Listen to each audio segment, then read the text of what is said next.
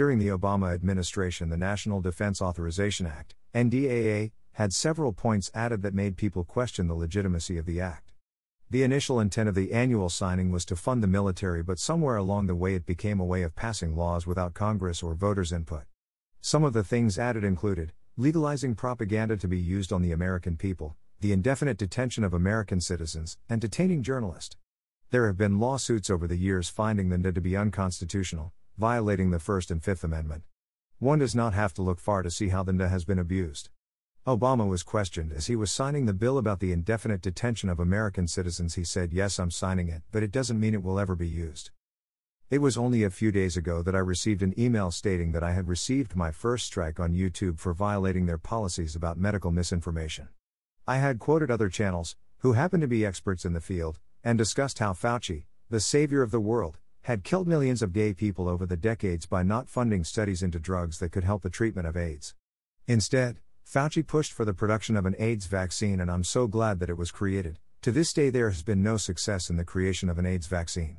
I also use the word hydroxychloroquine as an example of something that the medical community refused to look into because Trump had mentioned it as a possible treatment. This was disavowed without research. The YouTube policy of never saying the word is on par with punishing a three year old for using the F word even though they hear it all the time. That same morning, on my drive to work, I was listening to the morning radio show with Michael Patrick Shiels, and he started to discuss Governor Whitmer and her dinner party that broke COVID restrictions. A man filed charges against the governor so that she would receive the $500 fine that she deserves, and as the evidence was discussed, the radio cut out. The rest of the segment did not air. How far does this go? A few days ago, the Dark Horse podcast received a strike on their channel for talking about ivermectin as a prophylactic drug in preventing contracting COVID 19. Both hosts, the husband and wife team, stated their credentials at the beginning of the show and read the studies on this particular drug. They gave the background on how the studies had been conducted in places like Africa but ignored here. The federal government went to different pharmaceutical companies asking if there were any drugs that might treat COVID 19, after stating they had hundreds of millions of dollars to pay for the development of one. The answer was a solid no, and the money was handed over with no questions asked. Steven Crowder is back after being kicked off YouTube for two weeks. His crime, questioning the CDC guidelines on wearing mask, back when they said it was not safe or preventative to do so.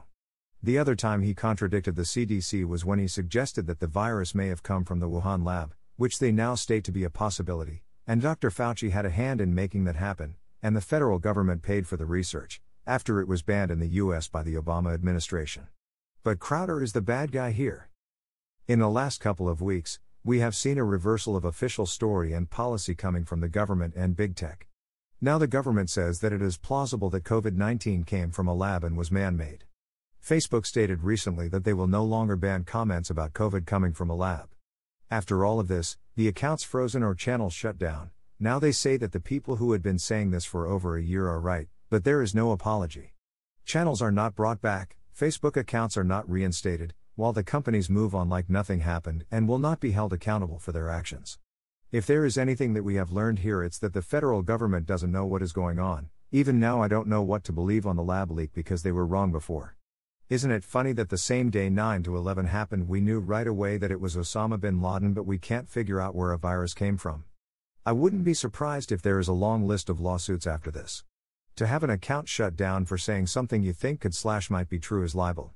The company is making a false statement about the person they are accusing, and for them to come out over a year later and say that they are wrong and change their policy is proof of their false statement about others.